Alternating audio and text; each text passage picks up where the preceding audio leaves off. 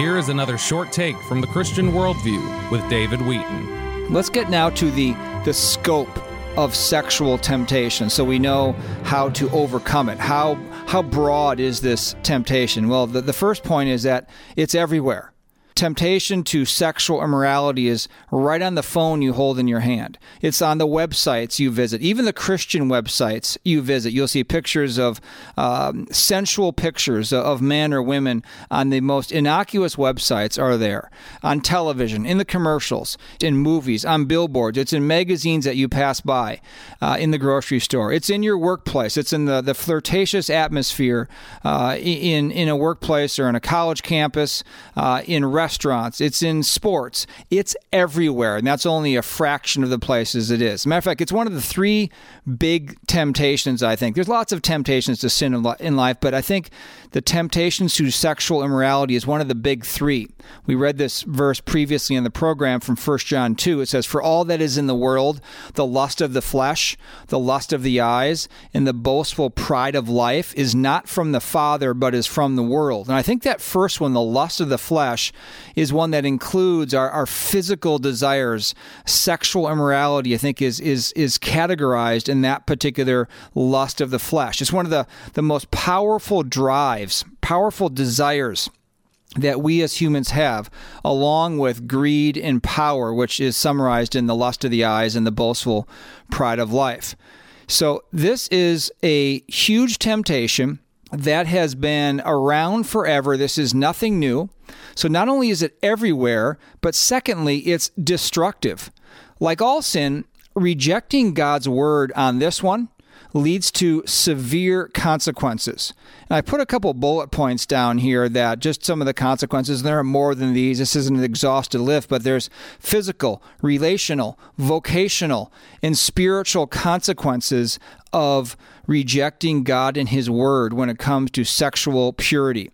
Physical consequences like sexually transmitted diseases, HIV, AIDS, of course, from homosexuality. There's physical abuse and rape, and sometimes people choose to have abortions after being involved in sexual immorality.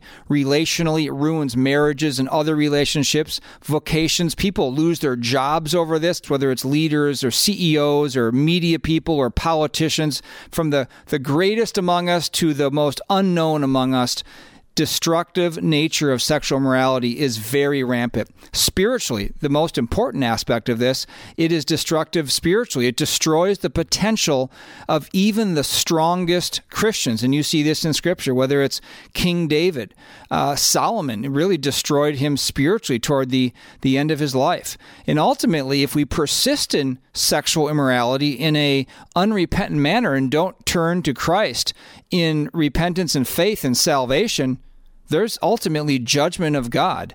Uh, as it says in 1 Corinthians chapter 6, it says, Do you not know, Paul writes to the Corinthians, that the unrighteous will not inherit the kingdom of God? Now, who are these unrighteous? It says, Do not be deceived, neither fornicators, nor idolaters, nor adulterers, nor effeminate, transgender type, nor homosexuals. Those the first five there have to deal with sexual immorality, nor thieves, nor the covetous, nor drunkards, nor revilers, nor swindlers. None of those people will inherit the kingdom of God. So there's ultimately, we can talk about the physical, relational, vocational consequences of sexual giving in to sexual temptation, but ultimately, the greatest most destructive aspect of it is the spiritual judgment that comes from God for rejecting Him, disobeying Him, re- refusing His standard for for sexual purity. So not only is it everywhere. Not only is it destructive, but it's also addictive. It's like a drug or or alcohol. It's like the flesh can never be satisfied. You you hear about pornography and there's there's just never enough. There's always got to be more. And there's got always got to be harder forms of pornography to to keep us coming back. It's there's the emotional, there's the the temporary gratification that comes with sexual immorality, yet without the the lasting fulfillment. So there's an addictive nature to that our our mind and our bodies want to keep coming back to have it fulfilled just one more time. And one more thing to mention about it is it's lurking. It's not only is it everywhere, but it's closer than we think. We're we're never very far away from from going down wrong roads that lead to the sin of sexual immorality. This has been a short take from the Christian Worldview with David Wheaton. To find out more about the Christian Worldview, order resources, make a donation, become a monthly partner, or contact us, visit thechristianworldview.org. You can also call us at toll free 1 888 646 2233 or write to us at Box 401, Excelsior, Minnesota 55331. That's Box 401, Excelsior, Minnesota 55331.